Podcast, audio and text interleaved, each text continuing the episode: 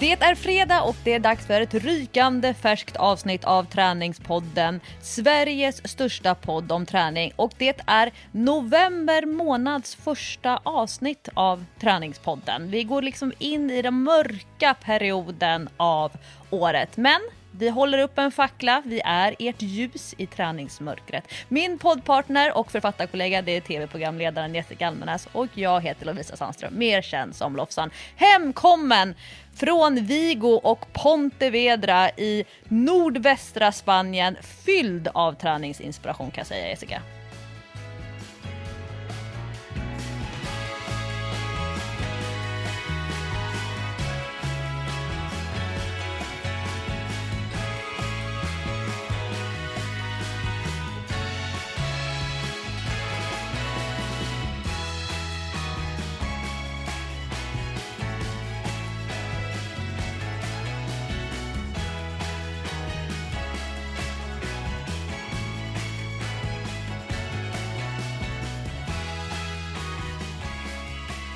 Det låter så härligt. Jag hör det nästan på din röst. Så när vi prat, började prata här innan vi slog på våra poddmikrofoner så bara hörde jag att uh, Lovisa har fått så himla mycket inspiration nu. Du, du lät liksom helt bubblig.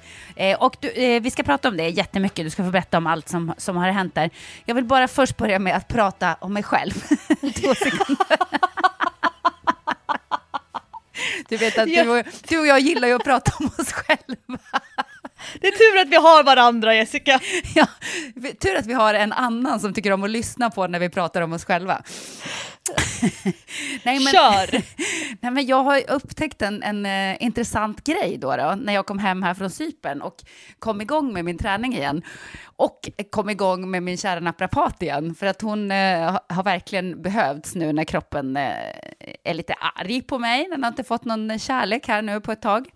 Men i alla fall så eh, har jag, när jag var på Sypen, inte haft ont i ryggen överhuvudtaget.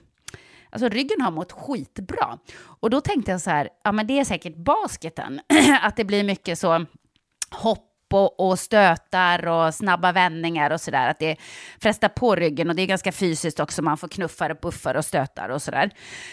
Så jag tänkte det, det är nog basketen, då mådde nog ryggen bra av att inte spela basket. Men första natten jag kom hem vaknade jag på morgonen och har så jävla ont i ryggen. Så det är ju min säng som är problemet. För jag hade en hård säng på sypen och då mådde ryggen kanon. Och här har jag lite för mjuk säng, eller i alla fall lite för mjuk bäddmadrass. Och då skriker ryggen direkt. Så att nu är jag tillbaka på det gamla vanliga, rulla ut ur sängen på morgonen. Eh, och det känns ju faktiskt ganska lovande om man då kan påverka de här ryggbesvären bara genom att köpa en ny bäddmadrass. Så det ska jag i alla fall testa. Men jag körde också eh, basket igår och har ännu ondare i ryggen idag, så det var nog kanske lite grann båda, båda delarna där. En kombination. Ja, för att nu när vi poddar Lovisa, normalt sett så brukar jag liksom sitta mysigt, antingen i min säng eller i soffan nere i källaren och liksom mysa in mig, kanske halvligga till och med. Nu måste jag stå. Så att nu står jag och vickar på höfterna. Kan, den bilden kan ni se framför er under hela tiden när ni lyssnar på podden idag. Att jag står här och liksom vaggar med höfterna, snurrar dem fram och tillbaka som att jag snart ska föda. för det är det enda som funkar för min rygg just nu. Så det, det var bara den lilla uppdateringen på, eh, på ryggproblem. Men då, då kan jag ju skicka en hälsning till andra som känner att de har sådana här eh, obestämbara, konstiga problem med ländryggen. Att det kan faktiskt vara sängen. Det kan vara värt att testa.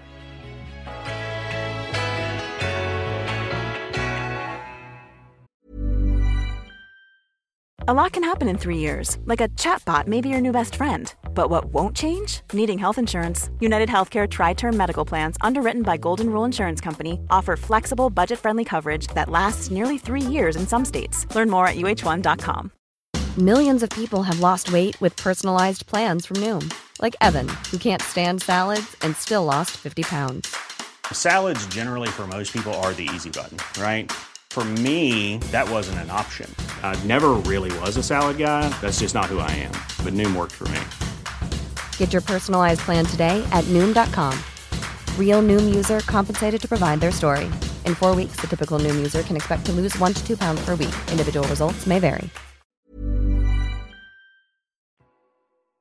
Det där är jag också faktiskt känslig för. Jag, jag gillar ju hårda bäddmadrasser.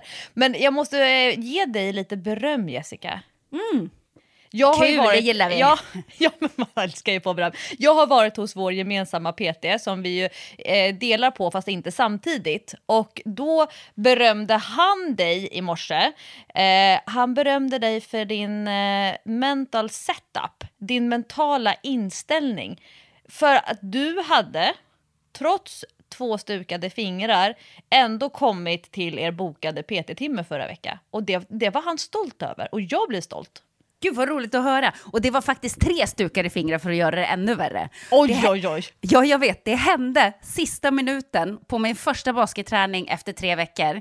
Sista minuten så får jag en olycklig boll på handen, eller jag ska försöka sno en boll. Och jag bara, det gjorde så ont så att det svartnade för ögonen. Alltså jag har aldrig fått så ont när jag har stukat fingrarna någon gång. Jag skrek och kved. Alltså jag tänkte så här, du vet det brukar gå över ganska snabbt men det gick inte över. Så att jag var så här, aj, aj, aj, jag fick gå och skölja och sådär. Och så kom jag hem och de var blåa och svullna och eh, väldigt onda. Och då tänkte jag faktiskt tanken, för att jag skulle träna med Andreas klockan nio nästa morgon. Och det här hände alltså klockan tio på kvällen, kvällen innan. Så tänkte jag så här, nej, men hur ska jag ens kunna hålla i en vikt med min hand? Hur ska det här gå? Jag kanske inte kan träna, jag får, kanske får ställa in. Och så var jag så här, Äh, det känns kymigt att ställa in så här sent också. Äh, nej, nej, jag går och tränar, jag får göra det jag kan. Och nu är jag ju glad för det eftersom det visade prov på exceptionellt mindset. Och det gick ju bra. det gick ju bra. Jag klarade till och med av att göra våran eh, pull-up-träning. Eh, så att jag kunde liksom hålla greppet med handen istället för med, med fingrarna. Det enda jag inte kunde göra var att lyfta för tunga hantlar. Men Andreas, han är ju så otroligt fiffig. Han är ju någon slags professor i träning känns det som. För han hittar på de mest spännande lösningarna på övningar. Alltså han plockar fram sin lilla väska där. Han har som eh, Eh, Skalman i skalet så har Andreas allting i sin lilla väska. Bara titta här vad jag plockar fram! Så kommer något nytt konstigt handtag som man aldrig har sett förut i sitt liv. Eller gummiband som man bara, men nu gör vi så här istället. Så knyter han gummiband på maskinerna och, och håller på. Så att han är verkligen eh, påhittig när det gäller att hitta på på lösningar på hur man kan liksom modifiera övningar för att det ska funka.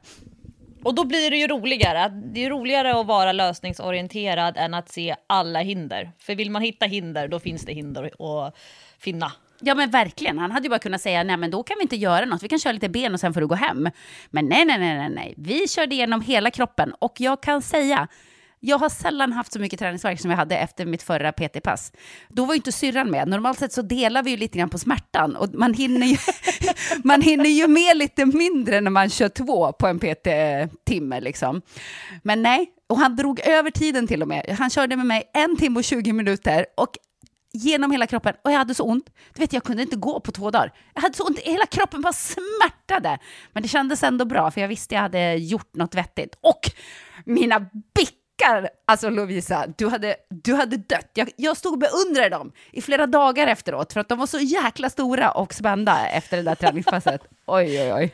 You wanna buy a ticket to the gun show? Ja, det kan jag sälja till dig faktiskt. Du skulle köpa dem dyrt, va? En private show. Ja, private show hemma hos mig. Det låter lite sådär shady. Men, men det behöver inte ens vara naket. Man kan stå i bikini, eller träningstights till och med. Ja, exakt. Det, här, det räcker med att biceps syns. Nej, men, eh, vad härligt Jessica att du är, du är också on track känns det som. Vi liksom kan mötas på samma nivå den här veckan. Ja, jag är faktiskt riktigt peppad. Och jag har inte gått in i någon eh, efterjobbdimma än, utan tvärtom har jag jättemycket energi fortfarande. Och, och liksom få saker gjorda. Till exempel var jag då tvungen att boka av mitt PT-pass den här morgonen för att jag har deadline på några grejer idag. Så att jag sitter och jobbar så att eh, på riktigt svetten skvätter. Alltså jag är riktigt svettig under armarna av att sitta och jobba. Då förstår du. Men, men eh, nästan hellre det än att känna noll kreativitet och inspiration. Ja, ja, ja, ja, jag älskar det här halvmaniska hundra gånger mer än, än när jag går in i dimman. Alltså det är ju det absolut värsta tillståndet. Fy Fabian. Så jag hoppas att det inte kommer någon smäll den här gången, utan att jag kommer liksom att hålla mig här uppe. right on track. Men nu, nu vill jag ha lite inspiration från dig, från din sida. Vad har du lärt dig i Vigo? Vad har du träffat för spännande människor? Åh, Berätta Gud. allt. Alltså, jag har tänkt i, under varje föreläsning så har jag suttit och liksom översatt allting för så, okay, hur skulle jag kunna återberätta den här upplevelsen i träningspodden. Det är ett ganska intressant sätt att lyssna på en föreläsning för det blir liksom parallella spår i min hjärna. Till att börja med så har jag lärt mig att om jag sitter väldigt mycket i då en stor åhörarsal, typ biofåtöljer fast mycket mindre. Jag fick alltså träningsverk i ryggradsmuskulaturen av att sitta så länge. Usch! det låter så- som en mardröm. Så dålig på att sitta länge. Du vet, jag flätade in benen, jag fick liksom så här, var tvungen att variera mig. Och det var inte en sån här åhörarsal där det känns rimligt och lämpligt att ställa sig upp vid sidan av. Utan jag satt verkligen där och så här, vände och vred på mina höfter. Vi hade fått tips från deltagare som har varit på den här konferensen tidigare. Det är att välj ut liksom föreläsningarna som ni tycker ser mest intressanta ut på pappret. För man pallar inte att gå på alla föreläsningar. Nej, det förstår jag. Och då var det ju ändå, om man ville köra, då kunde man köra från 9 på morgonen till 20 på kvällen. Oh, jäklar! Så, och då ska man komma ihåg att det här var sjukt avancerad fysiologi. Det var jättekomplex biomekanik. Det var så svår och hög nivå. Och när det är på engelska, då kunde jag ändå, om jag verkligen fokuserade, om jag verkligen skärpte mig och lyssnade, fotade av en slide eh, och sen så tittade på telefonen, zoomade in för att förstå vad som var x-axel, vad som var y-axel och sen kunde det vara sju olika kurvor som så här eh, slingrade sig på den här bilden. Och jag så här, då kunde jag ändå snappa upp 90%, 95% i början när jag fortfarande var pigg i hjärnan. Men när det var en han som pratade, pratade spanska. Oj, oj, Alla slidesen var på spanska. Med, och det var ganska hög volym från högtalarsystemet på hans röst. Jag sitter med såna här äh, hörlurar som är 90-tals hörlurar som det verkligen är en liten stålbåge över huvudet och så små puffar över öronen. Och sen är det en sladd och sen är det en liten mottagare och då var man tvungen att hålla upp den i luften och vrida den perfekt vinkel till liksom eh, sändarsystemet för att få den här simultantolkningen till, från spanska till engelska. Då satt det hela tiden tolkare i ett eget rum med glasfönster ut så att de kunde titta på presentationen och se vart eh, presentatören pekade med sin röda lilla eh, laserpekare. Men alla nyanser försvinner i simultantolkning. De måste tänka medan de översätter såklart och samtidigt hålla tempot. Spanjorer, herregud vad snabbt de pratar. Så eh, då kan jag erkänna att jag kanske kunde få med mig 35-40% av en föreläsning för att det var fruktansvärt komplicerad fysiologi, alltså på den högsta nivån. Det var jättesvårt, för då blev det liksom dubbla ljudspår i huvudet och att man inte fick någon hjälp av liksom de här, på en snygg powerpoint, då är det ändå så här tre bullet poänger på varje bild kompletterat med en avancerad graf. Men när man inte förstår de här bullets, sitta och översätta. Jag fick ju köra Google Translate på många så här svåra ord.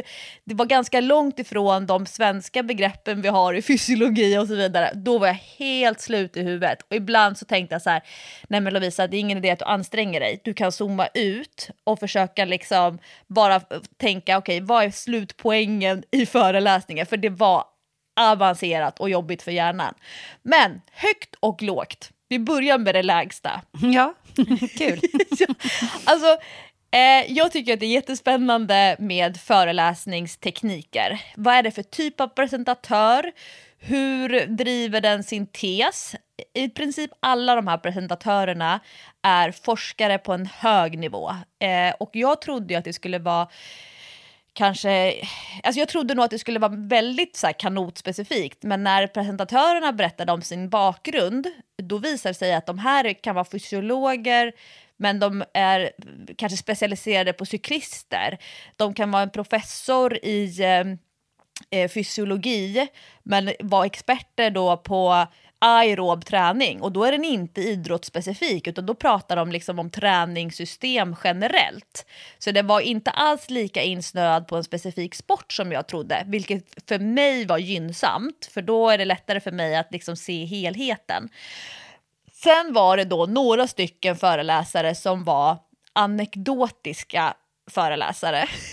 och den här, det som var det märkligaste jag varit med om i föreläsningssammanhang det var en ungersk kvinna och utseendemässigt så, så var hon väldigt lik Gunilla Persson. Mm -hmm. Fast lite kortare, eh, lite mer petit, men lite samma utseende, lite samma mode, eh, lite samma stil. Ja. Eh, och det var, så satt hon längst fram vid ett långt podium. Det var nedsläckt i den här stora, stora åhörarsalen. Sen hade hon, det, hennes föreläsning var den som jag pratade om förra veckan som handlade om kvinnor inom kanot. Jaha. Mm. Have we evolved? Eh, alltså hur har kvinnor inom kanot utvecklats? Och då började hon eh, väldigt fint och prata om eh, kvinnor idrottshistoriskt perspektiv på kvinnoidrott. Allt ifrån det här, de här klassiska bilderna som säkert många svenskar har sett med män som försöker dra av kvinnor från lopp. Eh, alltså fysiskt hindra dem från att springa vidare till mm. kvinnor som har klätt ut sig till män och så vidare.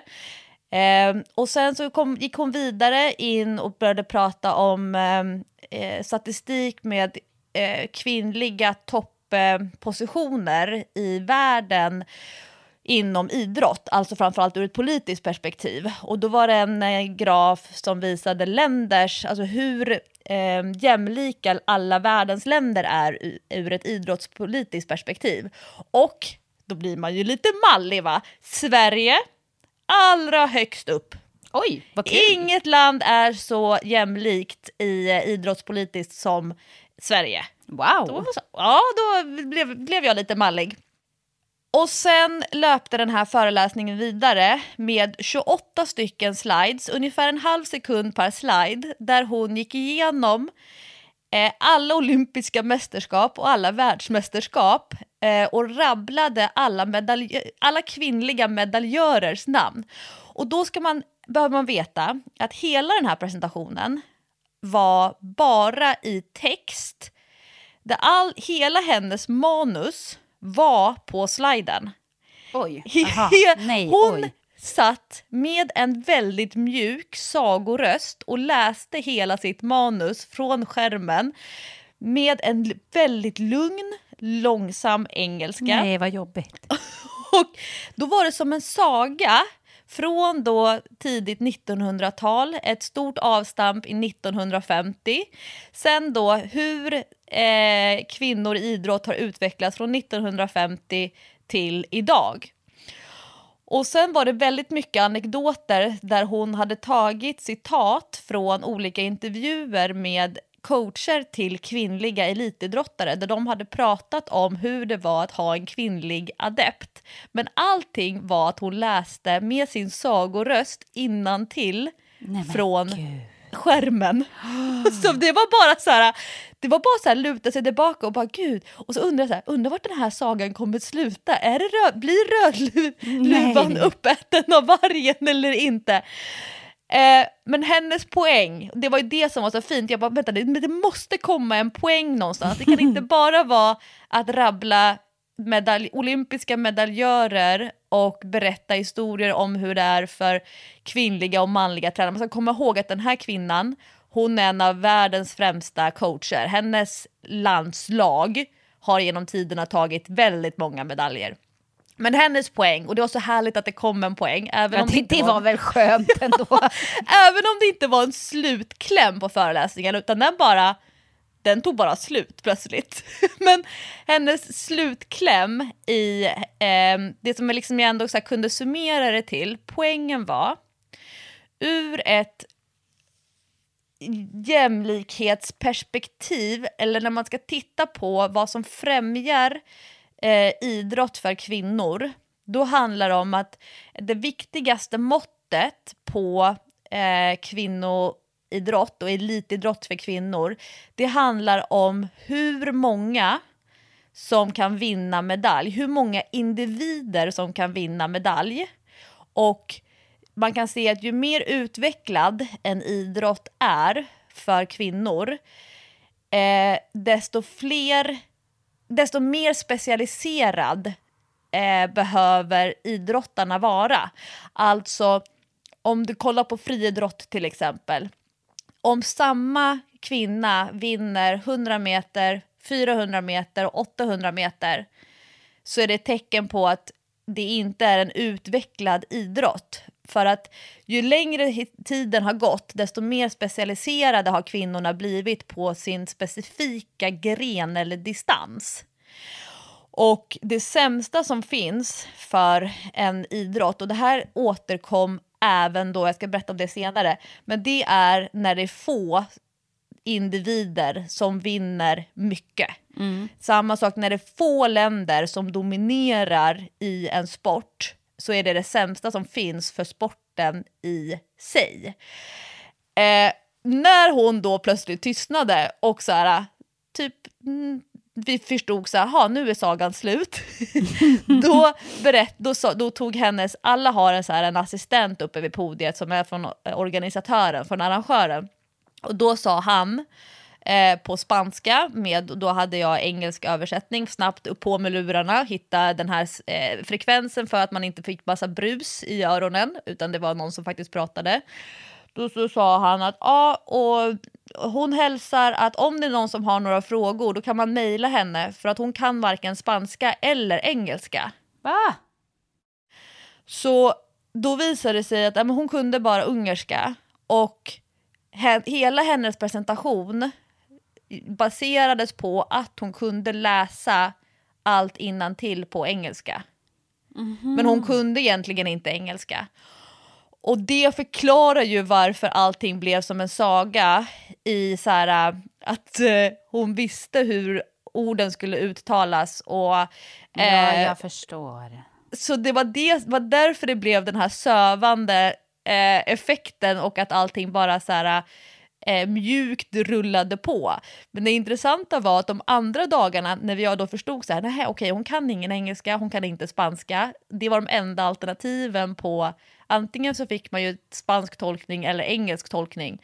Hon satt ju inte med hörlurar på på någon av föreläsningarna så hon kan ju inte ha fattat någonting av alla de här föreläsningarna som var. Men hon satt ändå där i sin fåtölj hela helgen. Det var så fint! Gud vad tråkigt det måste ha varit. Alltså... Ja, men hon, ja, men hon, alltså, ja, men också så fint att hon ändå vågade ställa sig eller sitta där uppe i sin stol och läsa sin saga rakt upp och ner från sin dator i en timme. Eh, men men det, så det var väl liksom det lägsta i nivå. Eh, good point, det hade kanske kunnat eh, liksom knytas ihop lite snabbare i tid. Ja, men du sa ju här... det ungefär på eh, 30 sekunder. Vad det egentligen handlar om. ja, men, men hennes poäng gick fram eh, och det är ju roligt när man liksom tittar på hela helgen så behöver det ju vara olika typer av föreläsningar. Det kan inte bara vara jätteavancerad träningslära. För då, det är, liksom, det är kul med anekdoter också men det blev lite märkligt när det handlade om manliga, manliga tränare som pratade om hur det var att vara tränare till en kvinna ah, ja, det, var, det blev lite märkligt. Hon hade inga egna personliga värderingar, hon eh, hade inget eget input utan hon bara eh, läste upp vad som fanns, eh, vad som har skett liksom. Men, men det, var, det var fint. Eh, det högsta på den här helgen för mig, det var då det som jag redan har hintat lite om. Eh, det var presidenten över vårt internationella förbund. Det är alltså högsta chefen i världen för kanot. Och han eh, jobb, jobbar ju då jättemycket med idrottspolitik. Han är ju såklart svinduktig på själva idrotten, men det är ju liksom en, en äldre grånad farbror. Men hans presentation och det här tror jag att många skulle tycka är intressant, till och med du Jessica, eller framförallt du. Till och med? På, ja, men med tanke på ditt jobb. Hans presentation handlade om OS och handlade om fram OS och framtid.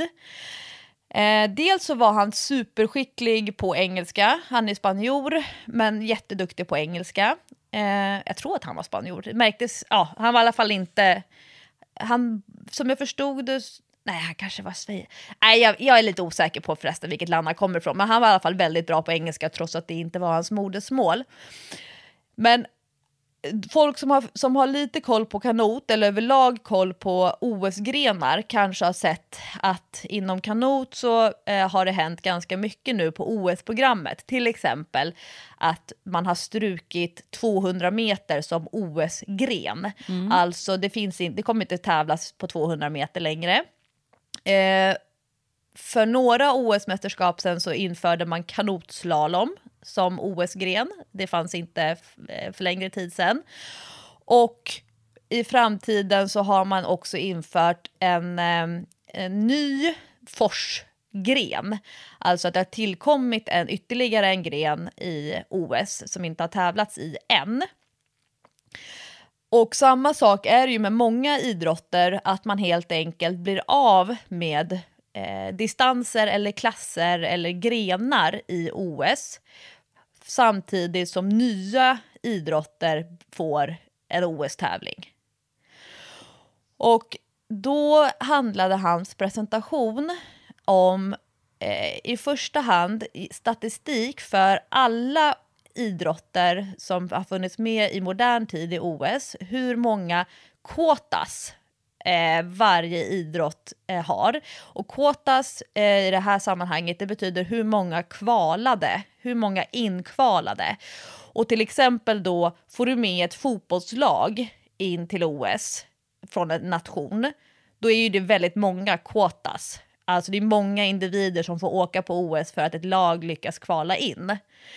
Ehm, samtidigt som friidrott kan ju, har ju många grenar men det är inte så många kvotas per gren. Men sen så är det ju liksom OS, när man är på, har kommit till OS, då ska det ju först vara grupp, alltså kval och så ska det vara försökshit och så semifinal och så blir det ju färre och färre som liksom får vara med. De åker ju liksom ut. Um, och det, vi i Sverige vi har ju sällan koll på de här lägsta, alltså de här första nivåerna, de första deltävlingen om man är på ett OS som idrottare. Det är ju väldigt många som åker ut i den första nivån. Och eh, har vi i Sverige inte med den tävlande så vet vi kanske inte ens om eh, att den, det redan har varit ett grupp eh, ett försökshit till exempel. Vi har ju inte koll på sådana detaljer. Det kanske inte ens sänds någonstans. Eh, och det var jätteintressant. Eh, titta på historiskt vilka länder som har haft då många kvotas.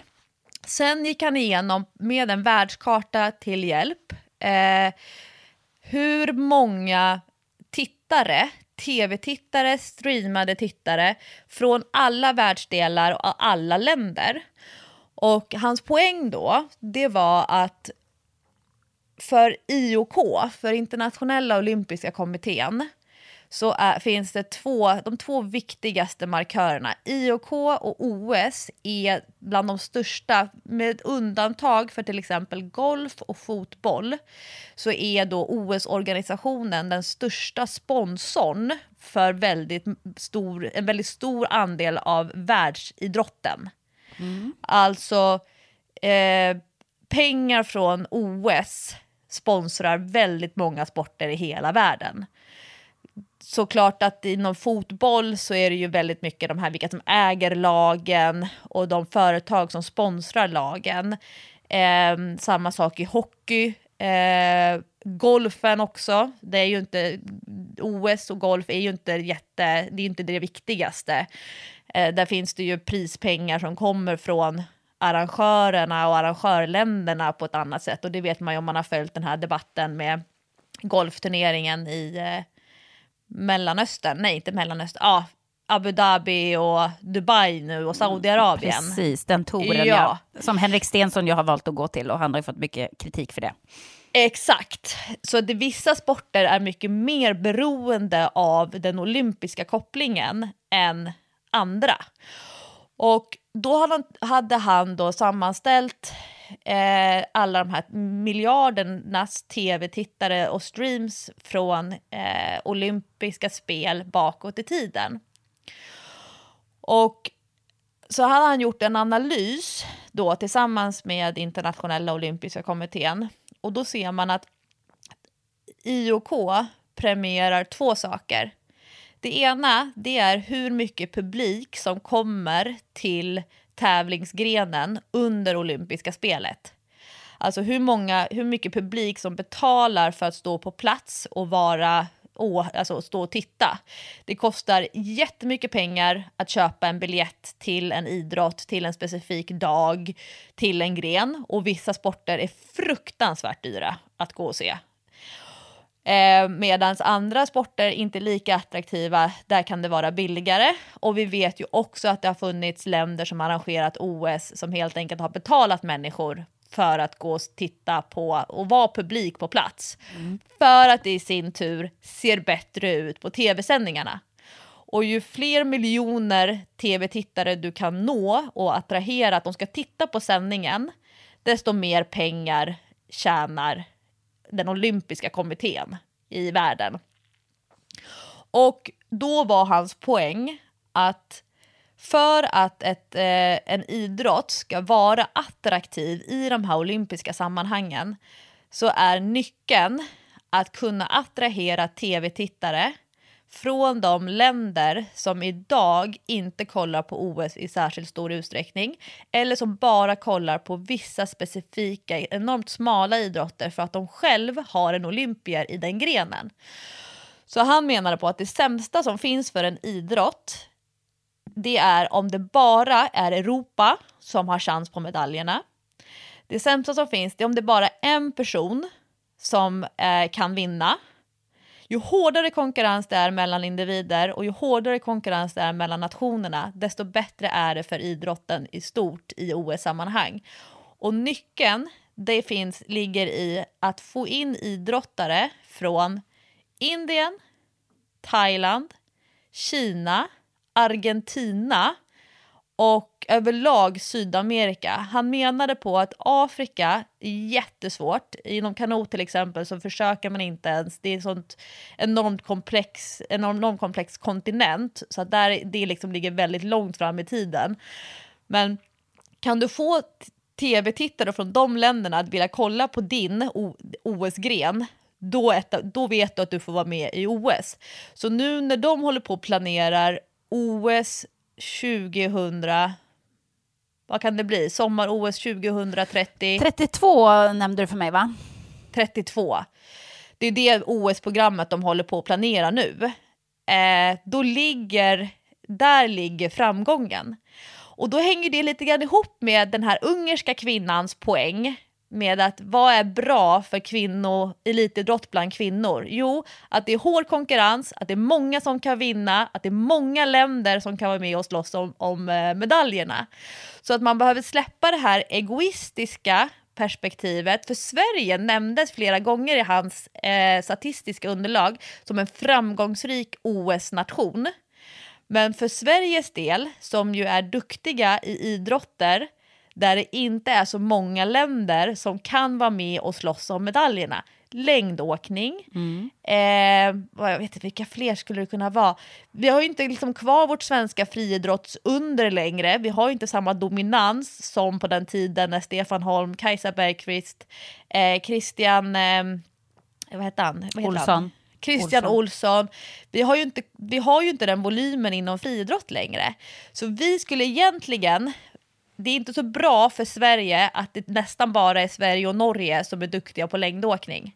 Utan Nej, det skulle precis. vara bra om det kom fler nationer som kunde vara med och slåss om detaljerna, eller medaljerna. Och till exempel, det är, det är inte så bra om Marit Björgen vinner allt. Det är inte så bra om, eh, vad heter han den här norrmannen som eh, alltid är ute och stökar i tidningarna. Eh, han som Petter körde på ett Northug. Det är inte så bra att han vinner allt, för det säger ganska mycket om hur hållbar den här sporten är globalt.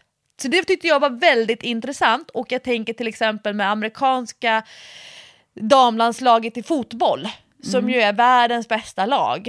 Eh, då är ändå Sverige liksom, vi är ju väldigt nära men det är ju ändå USA har en dominans. Det är inte jättebra i det långa loppet.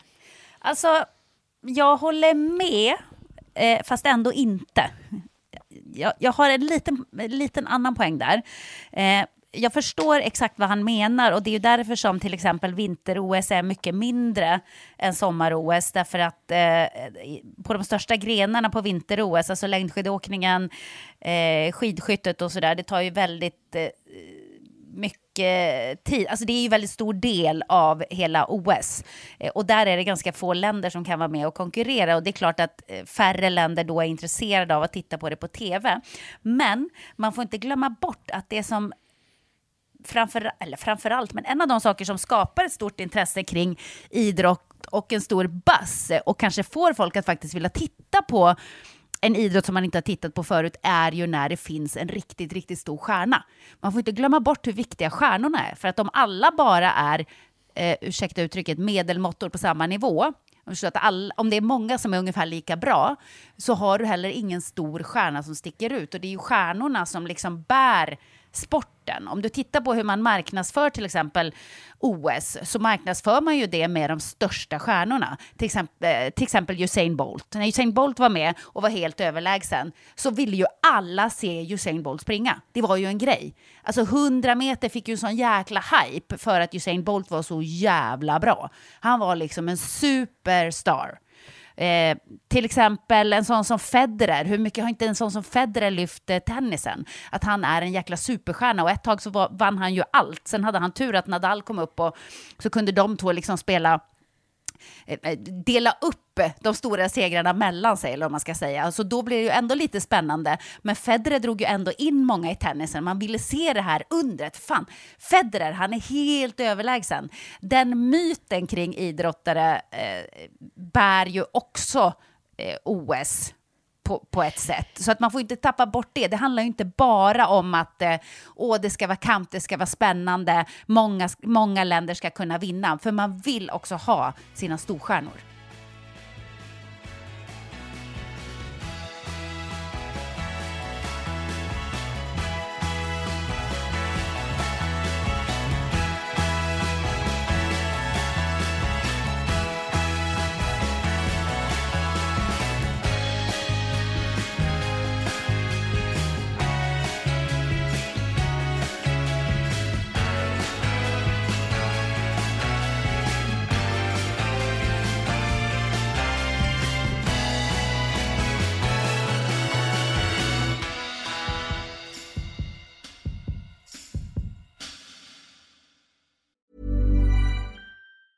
There's never been a faster or easier way to start your weight loss journey than with PlushCare.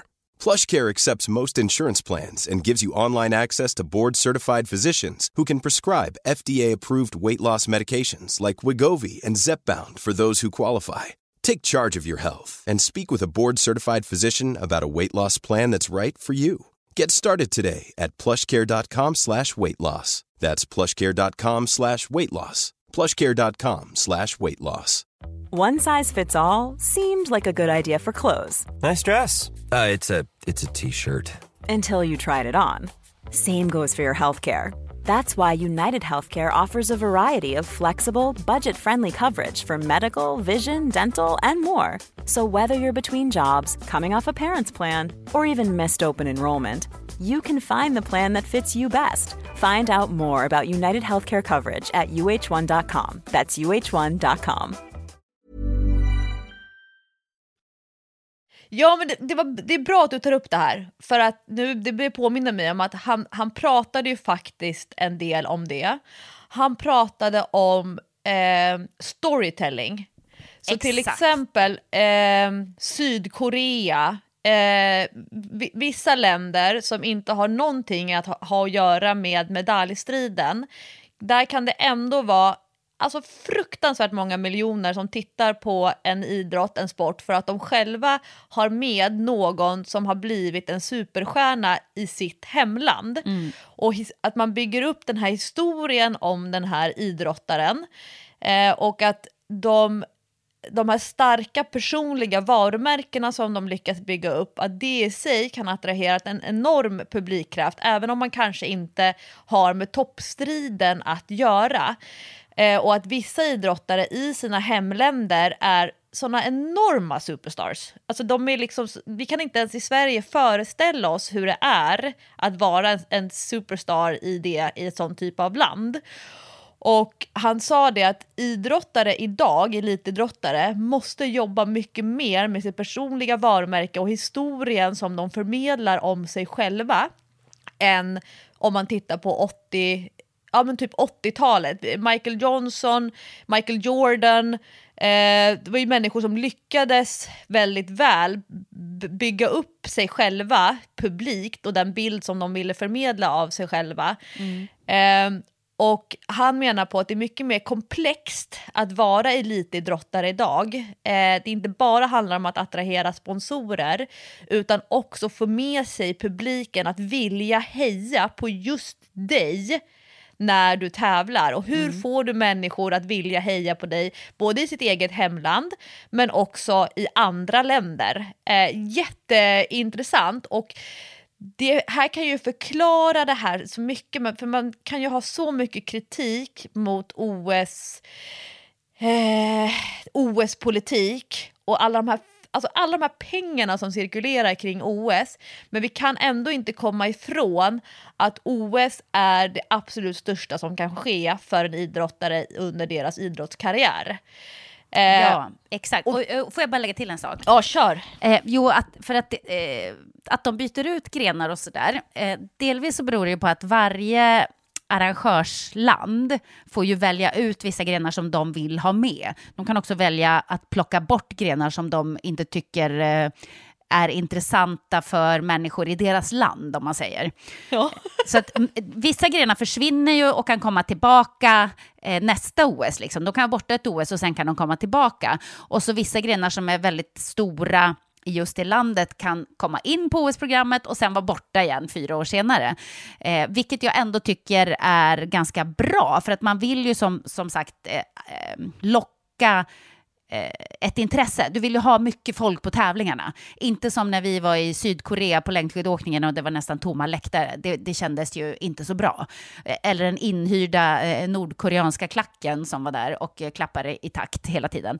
Det, det, var, det kändes märkligt liksom. Hur kan det vara så lite folk på en OS-tävling?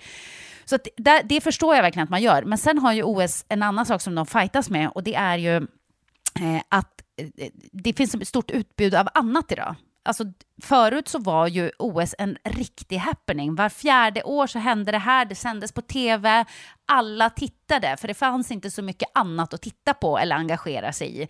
Alla tittade på OS, det var ju så fruktansvärt stort. Det var ju därför många av de här idrottarna också blev såna otroliga superstjärnor. Eh, men idag så kan du välja så mycket annat. Du kan titta på så otroligt mycket annat och det finns andra stora ligor där man tjänar mycket pengar och stjärnorna väljer det ibland före OS och så vidare. Eh, så de måste ju kämpa för att, för att fortsätta vara relevanta. Eh, och det är därför som vi får se vad, vad ska man kalla det då, ungdomssporter som skateboard och sådana grejer. Jag tror breakdance ska vara på programmet i Paris till exempel. Det är ju därför sånt kommer in, för att man måste locka den nya generationen att också tycka om OS, för annars så kommer krasset OS och dess storhet att dö ut när, när vi gamlingar som har upplevt storhetstiden är borta. Då kommer det liksom inte OS att ha någon relevans för den nya generationen. Så att de har ju ett, ett, ett, stort arbete framför sig och därför förstår jag också att för just din sport, att man lägger in så här kanotslalom, bla bla bla, sånt som känns lite... Eh, lite Poppigt. mer... Ja, och lite mer rafflande att titta titta på. Det måste vara spänning framför, eh, framför tvn, även för någon som inte är helt insatt i sporten. Man ska inte behöva veta massa saker för att kunna titta. Man ska tycka det är spännande ändå. Det måste vara väldigt direkt och det måste vara underhållande. Och så där gör ju många sporter och lägger in eh, nya grenar som är lite mer... Eh, eh har lite större underhållningsvärde, kanske man ska säga. Men där tycker ju jag att Red Bull har gjort ett stort avtryck inom att poppa till idrotter. Alltså ju, när man sitter på en sån här sportrestaurang, det allra största upplevelsen i den genren, det är ju typ Broken i Åre som visar de här Red Bull-loppen.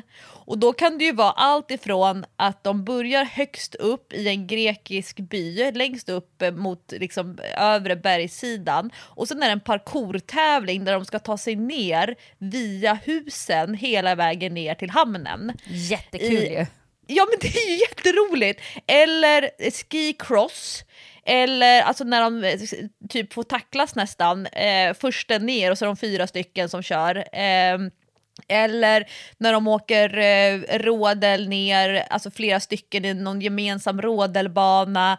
Eller kajakkross när det ska vara flera stycken som paddlar eh, ner för forsen samtidigt. De här riktiga happening eh, tävlingarna och uppvisningarna som Red Bull arrangerar, det, det, är ju kul att titta på för någon, även någon som inte har någon koll på hur man får poäng, eller, men att det är rafflande. Mm. Alltså, det behöver vara rafflande. Jag tycker det är jättesvårt att följa seglingstävlingar. Alltså, det är jättesvårt att förstå vem som leder ja. i seglingstävling för någon som inte är insatt.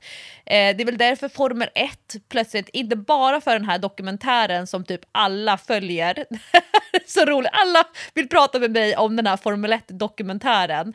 Och med, efter att ha sett den dokumentären, någon serie, så börjar man titta på Formel 1-tävlingar för att det är lätt att följa.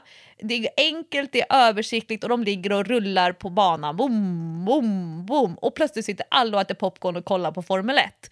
Även folk som har noll intresse för motorsport. Men för att det känns rafflande. Höga mm. hastigheter, mycket som händer.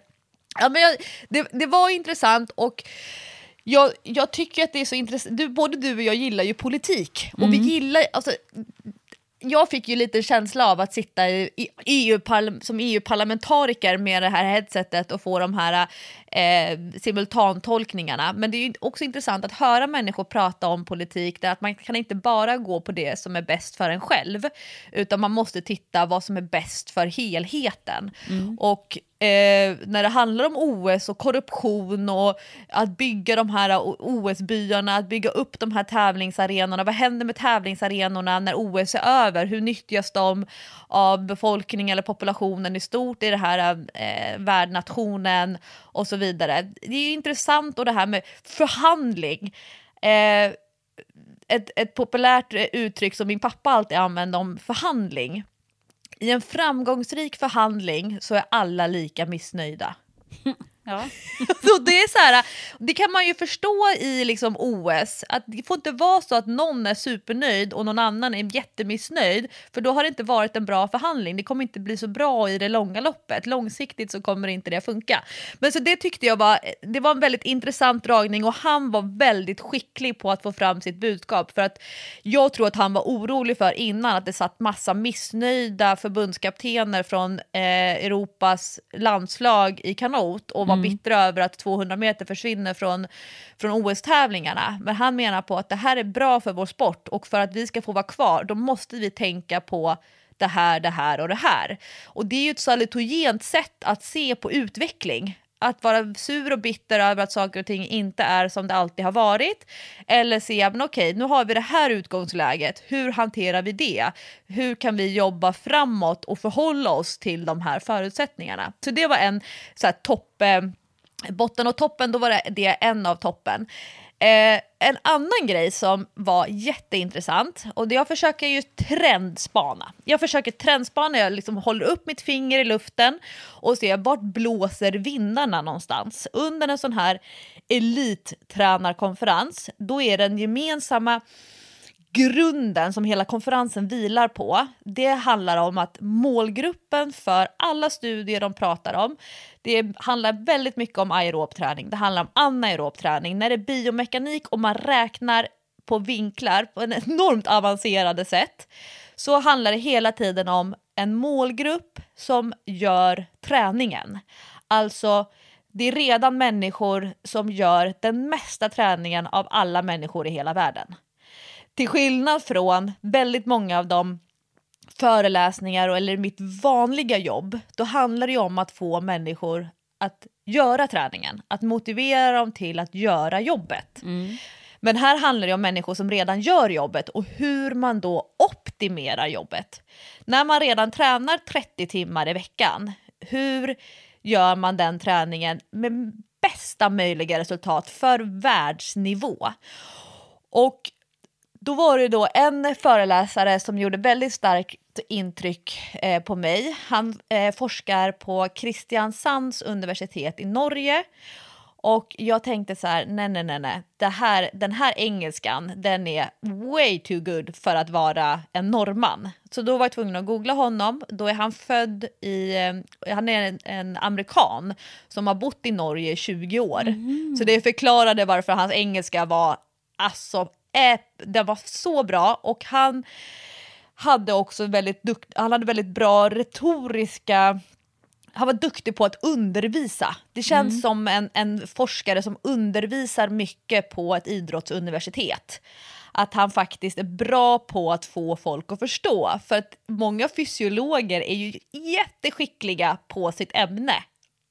Men man kanske inte är så bra på att lära ut det till människor. Och jag såg framför mig hur han så här, ah, på om han skulle gå på middag eller på en fest och så frågar någon honom så här, ah, men vad jobbar du med? Nej men eh, jag är forskare, forskar på träning så här, ah. och hur den personen tänkte ah, men du, eh, jag tänkte på det här, hur, hur, jag, jag vill bli bättre på milen, vad, vad, vad tycker du att jag ska träna för något? och han bara, åh. Men det fanns inte någonting som han inte kunde om aerob och anaerob träning. Och det som var intressant i som gick som en trend genom väldigt många föreläsningar det är det som vi har pratat om så mycket i träningspodden genom åren, nämligen ett nyckelpass. Eh, alltså ett pass som återkommer i olika det återkommer med olika argument, det återkommer som en allsmäktig lösning, det återkommer som det mest optimala, det mest effektiva sättet att förbättra sin kondition. Det återkommer som att gång på gång på gång. Och det är fyra gånger fyra minuter. Det, blir, det är hela tiden referenspasset under en sån här föreläsning. Och i Sverige så kallas ju de för ibland för norska superintervaller. Ehm, Björgenintervallerna brukar vi kalla dem. Björgenintervallerna kallar ju vi det för, för att hon menade ju på att det var hennes favoritpass. Att hon, det var liksom ett pass som hon körde så mycket. Och de här eh, norska intervallerna, de här fyra gånger fyra minuterna, det var så intressant att det hela tiden framställdes som bra för allt. Och då var det, eh, i en av föreläsningarna, då handlade det om att, då var det en tysk som föreläste, eh, han eh, hade ingenting med kanot att göra och det var det som var så kul att de flesta föreläsarna var inte specifika till vår sport. Och han hade då gjort en studie där en väldigt stor grupp fick göra i fyra veckor, fem gånger i veckan körde de 4 gånger 4 minuters träning på 86 procent av maxpuls. Då körde de det i fyra veckor. Fem gånger i veckan gånger fyra, fyra gånger fyra minuter i fyra veckor. Alla förbättrade sin VO2 max, alltså sin maximala syreupptagningsförmåga av det här. Sen hade de en tre månaders washout-period som man kallade det för. Och, eh, vilket betydde att de inte skulle träna i princip någonting eller träna ytterst sporadiskt, lite lätt, ingenting som var liksom krävande på något sätt. För att neutralisera träningseffekten från den här första månaden. Och sen gjorde han det här träningsprogrammet på gruppen igen. Fem gånger i veckan, fyra gånger fyra minuter på 86 procent av maxpuls. Och resultatet andra gången samma personer fick köra exakt samma träningsupplägg, då visade det sig att det var en stor grupp som inte alls fick samma utveckling när de gjorde det andra gången. Medan ett, en, en annan del av gruppen, de fick bättre resultat när de gjorde det efter tre månader. De utvecklades alltså mer. Och då tittade han på, okej, okay, men vad, vad är skillnaden för eh, varför har de inte fått lika mycket träningsresultat den andra gången och varför har vissa fått ännu mer träningsresultat? De har höjt sitt VO2 max ännu mer. Och då började de titta på andra faktorer runt omkring och då visade det sig att den andra perioden av de här fyra gånger fyra minuterna sammanföll med, som jag förstod det, den första lockdown i Tyskland under corona. Så de här idrottarna, eh, de hade då under den andra perioden, fyra veckor, varit hemma. Och sen hade de varit och tränat på det här träningscentret men tillbringat resten av tiden hemma under lockdown. Suttit och pluggat på distans eller vad de nu hade gjort. Och då såg de att de som hade utvecklats mest den här andra perioden, de hade en, jag tror att det var en 26-procentig ökning av sömnvolym. De hade en 16-procentig ökning av tid i liggande läge. De hade en minskning av sittande och de hade en minskning av stillastående tid.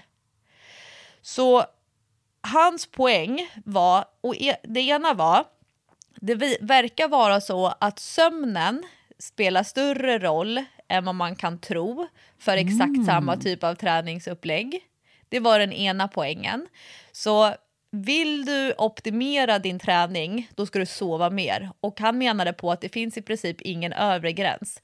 Intressant. När, när man får sova så mycket som man vill, när man inte har en tid att passa på morgonen, då får man mer träningsresultat, även av de här enormt välbevakade träningsprogrammen där de alltså verkligen gör, gör jobbet. Det andra poängen han hade, och det här tycker jag är jätteintressant och tog, jag tog åt mig väldigt mycket av det som coach, det är att bara för att ett träningsprogram har funkat eh, en gång tidigare för en individ så behöver det inte alls betyda att det funkar andra gången. Mm. För det var till och med de som hade liksom fått sämre träningsresultat.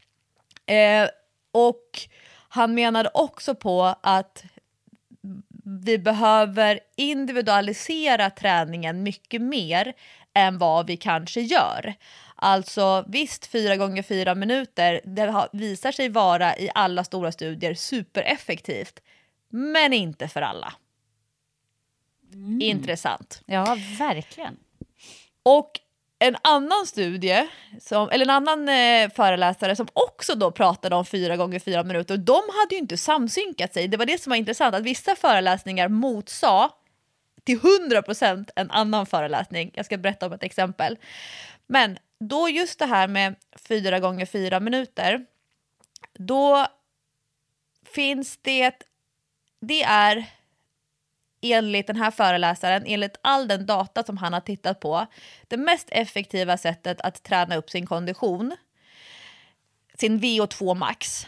Men problemet med motionärer, det är när det står 4 gånger 4 minuter i träningsprogrammet. Mm. Det kanske inte står eh, hur hårt det ska vara, men om, man det, om det då står till exempel, och då har de kommit fram till att 86% av maxpuls fyra gånger fyra minuter.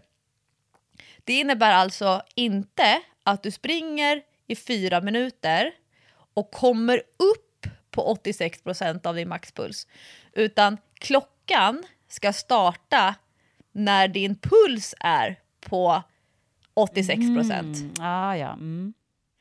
Vilket, då började jag fundera jättemycket på, för jag jobbar inte själv med min egen träning så mycket pulsbaserat. Men då, nej, och det, då började jag fundera över, okej, okay, hur lång tid Dels att okay, hur jobbigt är det att vara i 86% av sin maxpuls? Det började jag fundera över. Och hur lång tid tar det för mig att komma upp till 86% av min maxpuls? Då eh, gjorde vi ett experiment eh, första morgonen dagen efter. Eh, jag och han Alexander som jag åkte på den här konferensen med, han är en jätteduktig löpare. Eh, alltså svinduktig, väldigt inspirerande att springa med.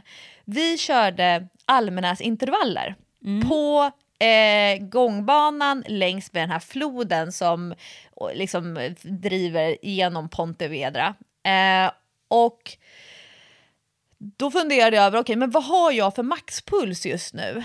Och då använde jag den här allsmäktiga formen. Man brukar säga att för män 220 minus åldern och för kvinnor 225 minus ålder.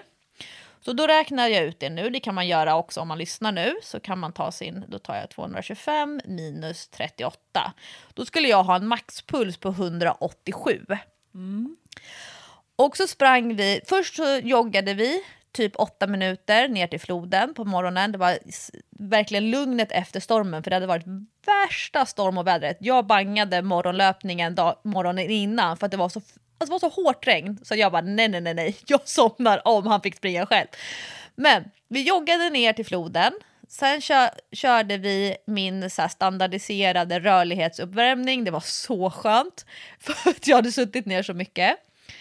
Och sen så körde vi de här Almenäsintervallerna och det var första gången som Alexander körde det och då, så förklarade, då bestämde vi att jag gick igenom liksom upplägget tio gånger en minut eh, och vi bestämde att vi skulle ha joggvila i vilan, en minut. Och så sa jag också att det är bra om, om du upplever den sjunde intervallen som den hårdaste. För att om man upplever de första intervallerna som de hårdaste då kommer man inte orka hålla tempot alla tio intervallerna.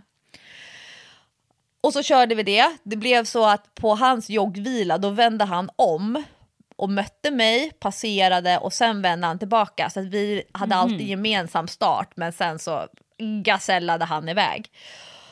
Och då tittade vi sen, då analyserade vi våra eh, pulskurvor och då så hade jag haft en högre intensitet på mina intervaller än vad han hade haft. För då hade jag legat på 178 som högst i varje intervall. 178 av 187. Ja.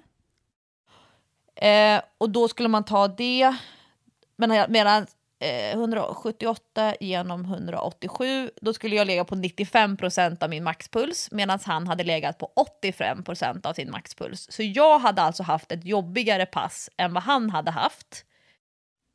Mm. Eh, och sen så fortsatte vi prata om det här med fyra gånger fyra minuter och hur det verkligen gick som ett, eh, den låg liksom som en hinna genom många föreläsningar. Och så fortsatte vi prata om det här på flyget på vägen hem och eh, jag har tänkt jättemycket på det här med variation i träning. För att skulle jag säga till en klient som vill bli bättre på att springa, okej, okay, nu har du fyra veckor framför dig. Fyra gånger i veckan ska, ska du springa fyra gånger fyra minuter på 86 procent av din maxpuls. Alltså jag tror att den personen skulle typ ruttna efter en vecka. Alltså att man behöver, för vanliga motionärer så behöver hjärnan variationen. Ja. Och då så, så pratade jag med Hans om det här. Han var fast Louisa, jag går nog igång på det här, sa han. Jag skulle tycka att det var så skönt om det var det enda jag skulle göra om jag inte behövde ta något eget initiativ till variation, om jag, inte, om jag visste exakt vilken hastighet jag skulle ha och bara göra jobbet, det skulle vara tillfredsställande för mig. Så då bestämde jag att jag ska prova det här. Så, så nu har jag tänkt jag så här igår, ja men jag gör det. Jag kör min, en ordentlig uppvärmning, den tar 13 minuter. Ja. Där jag då försöker stegra upp pulsen. Men den, kom, den liksom byggdes upp, jag körde på löpan. För det som är så intressant med de här fyra gånger fyra minuterna. Du kan köra på löpning ute. Om du vet hur du ska kunna hitta din puls. Du kan köra på löpband, såklart mycket lättare. Mm. Du kan köra på roddmaskin. Du kan köra på ski-erg, alltså längdskidåkning, stakningsmaskinen.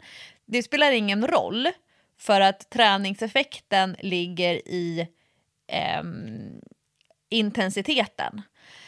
Det var lite olika det här med hur lång vila som man ska ha. För jag har ju läst väldigt många gånger om att det ska vara fyra gånger fyra minuter med fyra minuters vila. I de studierna och passen som var på den här, under den här kongressen, då hade de två minuters vila som den optimala vilan. Så då satte jag löpandet, för då hade jag tänkt så här, ja, men jag estimerar till att jag kanske behöver ligga på 13 kilometer i timmen för att då komma upp på min 86 procent av min maxpuls. Och då skulle jag då ligga på 160 i puls. Fyra gånger, fyra minuter, med två minuters ståvila mellan varje. Och då hade jag bestämt mig för att ja, men jag skiter i det här att pulsen först måste upp och sen starta timern. Det här är första gången jag gör det, jag vill lära känna konceptet ordentligt. Då tog det den första gången, första intervallen, då tog det en minut och 40 sekunder att komma upp till 160 i puls. Andra gången så tog det en minut och 30 sekunder. Och tredje gången så tog det en minut och 20 sekunder. Så för varje intervall så gick det snabbare att komma upp till 160 i puls. Men det intressanta var att pulsen aldrig stannade på 160 utan den gick upp till 170. Mm. Och, och det, det är det här som blir svårt med pulsbaserad träning, att hitta sin nivå. Så då tänkte jag så här på den fjärde intervallen, nej men jag får nog sänka ner hastigheten till 12. Och ändå så gick pulsen upp förbi 160 till 170. Och då blev jag så här, hm, sen stannar den på 170. Och då blev jag nyfiken på, men det kanske är så att jag inte har en maxpuls som går att räkna ut på 225 minus ålder. Så då gick jag in, eftersom jag har mitt år med klockan, så gick jag in och tittade i min eh, hälsoapp och tittade på alla, puls, eh, alla mina pulsintervall. Och då visar det sig att jag har varit uppe på 197 i träning en gång under det här året. Så då har jag alltså en högre maxpuls än den här genomsnittliga formen. Och det skulle då förklara, för då, ska, då, är 100, då är 170 för mig, det är 86 procent. Och det kanske var därför som min puls fastnade på 70. Det var där den liksom la sig jämnt. Så då måste jag göra det här nästa gång och ha 170 som min 86-procentiga nivå. Jätteintressant. Jag ska prova det här i en vecka. jag vet inte om jag pallar mer. Men försöka springa då 4 gånger 4 minuter varannan dag i en vecka. Skulle det kännas bra, då kommer jag fortsätta en vecka till. Och kanske en vecka till. För jag skulle inte vilja sätta någon på det här programmet utan att veta hur det känns att göra exakt samma sak. Men man behöver ju också tänka på, ju fler veckor man kör, desto bättre kondition ska du då få och då kommer du antagligen behöva springa snabbare för att ligga på samma puls. Vad intressant. Det ska bli spännande att höra vad du får för resultat av detta. Tänk om det är så att jag blir värsta konditionsmonstret av det här. För att när jag har sprungit fyra minuters intervaller innan, jag tycker att det är skitkul att springa fyra minuter, då har jag pressat mig jättehårt. Alltså det vet ju du också när du har sprungit fyra minuter, man blir jättetrött. Mm. Ja, verkligen. Men när jag skulle då hålla nere pulsen, då visade det sig att ja, men 86 procent av ens maxpuls, för då var jag tvungen att titta så här, men var, var ligger 86 procent, alltså hur jobbigt ska 86 procent kännas? Ja. Då ska jag ta fram en, eh, en graf över det här. Eh, 86 procent av maxpuls, eh, det ska vara, det ska upplevas som eh, ansträngande, något ansträngande, vänta ska vi se, eh, mycket eh, ansträngande eller mycket ansträngande. Men det ska inte vara extremt ansträngande. Och det tänker jag så här, ett framgångsrikt träningsupplägg, då ska det ju inte vara så pass jobbigt att du inte vill göra det igen. Så nu kände jag så här när jag hade gjort det här första gången så tänkte jag så här, ja, alltså det här kan jag absolut tänka mig att göra i övermorgon igen. Medan de här riktigt högintensiva passen, de vill man ju typ inte göra igen. Nej. Alltså det, det, det, man klarar det typ en gång i veckan mentalt för att man blir så dränerad. Men det här var ganska så bekvämt att ligga då det som visade sig vara 86 procent av min maxpuls. Men jag gjorde ju inte det som egentligen är formatet, nämligen vänta tills pulsen är på 170, alltså 86 procent, och då startar klockan. Det tror jag är jobbigare, eller det måste ju vara jobbigare än det som jag då fick liksom 1,40, 1,30, 1,20 och då var det dessutom till 160. Så passet kommer ju ta längre tid i praktiken om man hela tiden måste jobba upp pulsen innan man får starta klockan. Ja, då blir det ju egentligen inte fyra gånger fyra minuter. Utan då blir det ju mer än fyra minuter. Som Ja. du faktiskt arbetar. Så det är ju, Ja. egentligen är det ju en helt annan intervall, kan man säga. Och det är egentligen samma sak med styrketräning. Om det är 5 gånger 5 som är ett, van- ett klassiskt eh, träningsupplägg eller eh, fyra gånger 6 eller kanske 3 gånger 12 reps. Det, om du inte har rätt intensitet i de sätten, att du måste först stegra upp vikten, till exempel 5 gånger 5 där brukar man ligga på 85% av sin maxstyrka. Men om det bara är sista sättet som är på 85%, om det var sista sättet som är riktigt jobbigt, då är ju träningseffekten lägre om du har, behövt, om du har kunnat stegra många av sätten i styrketräning. Och det här då förklarar ju varför många träningsupplägg inte ger de resultaten för individer som de har utlovat att de ska göra för att intensiteten är för låg för, jämfört med vad studierna visar eh, att man ska få. För att man måste ligga en längre tid på den högre intensiteten oavsett om det är för kondition eller styrka. Och, och, alltså jag kan säga så här Jessica, till nästa veckas avsnitt av Träningspodden, då har jag ännu fler ämnen från den här kongressen att prata om. För jag är halvvägs igenom. Gud vad spännande! Och jag vill bara innan vi avslutar nu, för nu har vi pratat i mer än en timme, vilket vi gör ibland, det vet ju ni trogna lyssnare, skicka med eh, en liten positiv eh, abrovink. Vi gör ett litet avsteg här. Något litet positivt eh, som hör till nyheten som kom då för några dagar sedan, när vi spelar in idag är det tisdag, eh, att vi är på väg in i en lågkonjunktur. Det har säkert de allra flesta märkt i sina plånböcker, att vi är på väg in i en lågkonjunktur, för allt blir dyrare, man har mindre pengar att röra sig med. Eh, Det är väldigt, väldigt tufft för många. Men nu är det så här att det här kan faktiskt vara positivt för folkhälsan. Och det här tycker jag är intressant eftersom jag nästa vecka då ska återigen eh, leda Generation Peps Pep Forum. Kronprinsessan och prins Daniel kommer ju att vara med där. Och då ska vi prata som vanligt om eh, folkhälsan också. Eh, och det Eh, kommer bland annat folk från Livsmedelsverket som ska snacka och jag tycker det här är väldigt intressant. Jag har ju fört upp många gånger att jag tycker att vi kanske borde ha köttskatt och sockerskatt, inte minst eh, när vi hade det bra, tycker jag att vi borde ha haft det, så att man ändå liksom tvekade till att köpa de grejerna. Men nu är det som att vi kommer att få lite hjälp på den här folkhälsofronten av lågkonjunkturen, om man kan uttrycka sig så. Och det här eh, har jag läst då i Svenska Dagbladet som skriver väldigt mycket eh, bra, tycker jag, om hälsa.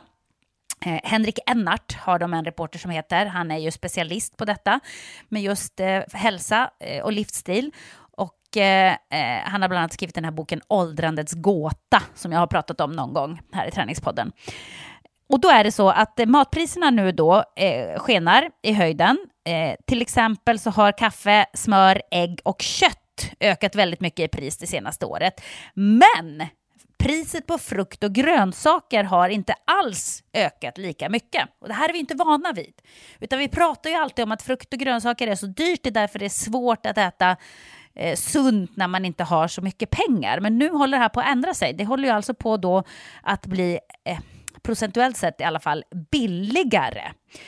Eh, och då kan man ju faktiskt leva ganska hälsosamt utan att det behöver kosta speciellt mycket pengar. Och det här kan vara otroligt positivt på folkhälsan. Det visar nämligen ett exempel från Danmark.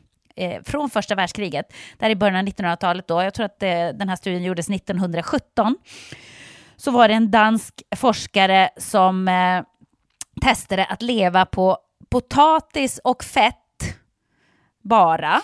Eh, och det hade inga negativa effekter på hälsan. Och då skickade han ut detta då till det danska folket att istället för att äta grisarna, för det var väldigt mycket grisuppfödning i Danmark då, och folk åt väldigt mycket fläsk och fett och så, så, så skickade han ut det här då, då att ät det som ni ger grisarna att äta istället. Det vill säga rågbröd, gröt, potatis, grönsaker, mjölk och ja, lite smör då. Och då var det det som, som danskarna började käka. Och då visade det sig att eh, eh danskarna gick ner i vikt generellt. Eh, och dödligheten i hjärtsjukdomar sjönk som en sten och de slapp undan svälten som drabbade många under då krigstiden. Så att det här hade väldigt positiva effekter på hälsan. Så att eh, han menar på att det här kan faktiskt vara positivt för den svenska folkhälsan också. Att vi går in i lågkonjunktur, att vissa eh, matvaror blir mycket, mycket dyrare, men andra kommer inte att stiga i pris procentuellt. Så här kan man göra ett val, att äta mer säsongsbetonade grönsaker, äta mer potatis och eh, eh till råga på allt kan man då bli lite mer hälsosam. Om man nu vill se ett litet ljus i detta mörker som det innebär att faktiskt gå in i en lågkonjunktur. Får jag göra en kommentar på det här? Nu är ju du eh, presidenten över eh, lågkonjunktur. Alltså den här presidenten eh, över internationella kanotförbundet som har ett salutogent synsätt på en typ som någon skulle säga då är en kris. Då tänker man så här, okej, okay, det här är krisen. Hur kan vi förhålla oss till krisen? Vad är, hur, vilka strategier kan vi ha för att hantera det här för att vi ska må bättre, för att det ska bli mer hälsosamt? Så du har ju verkligen siktet inställt och fokusera på okay, vad kan vi påverka och hur gör vi det så bra som möjligt snarare än att bara fokusera på allting som är jävligt pissigt för många människor just nu. Ja, men världen är en pissig plats att leva på just nu. Det händer så mycket skit och nu kommer vi att drabbas av det också på väldigt, väldigt nära håll eftersom det kommer att bli mycket dyrare att leva. Vi kommer att ha mindre pengar i plånboken. Vi kommer att kunna göra mindre saker för att eh, eh unna oss och må bra. Det är liksom slut på det här att folk reser till Maldiverna varannan kvart. Det kommer inte att finnas pengar till det. Men då får man väl se det positiva. Kan vi då istället bli lite hälsosammare på grund av att vi måste? så är väl det en bra grej. Man får försöka plocka fram liksom russina ur kakan så att säga, även i en lågkonjunktur. Mycket bra poäng.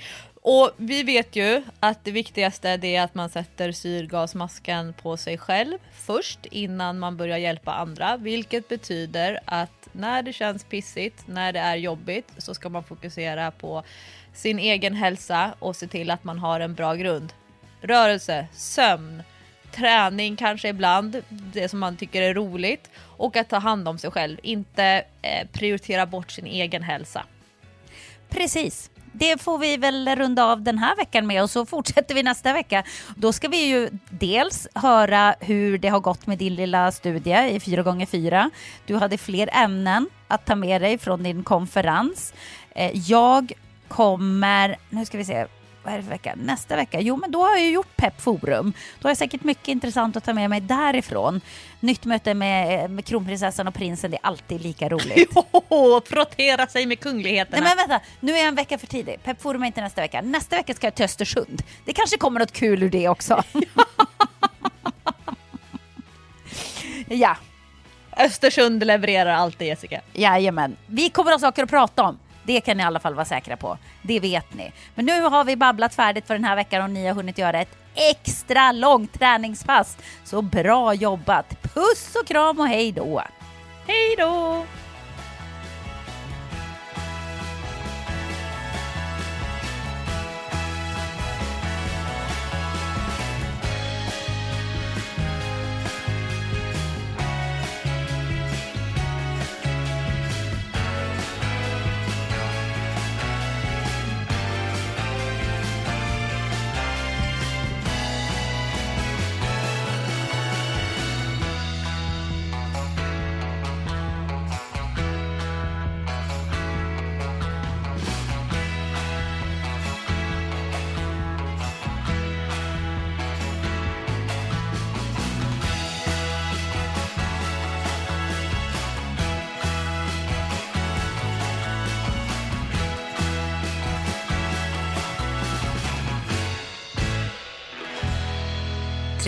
Podden produceras av Sandström Group.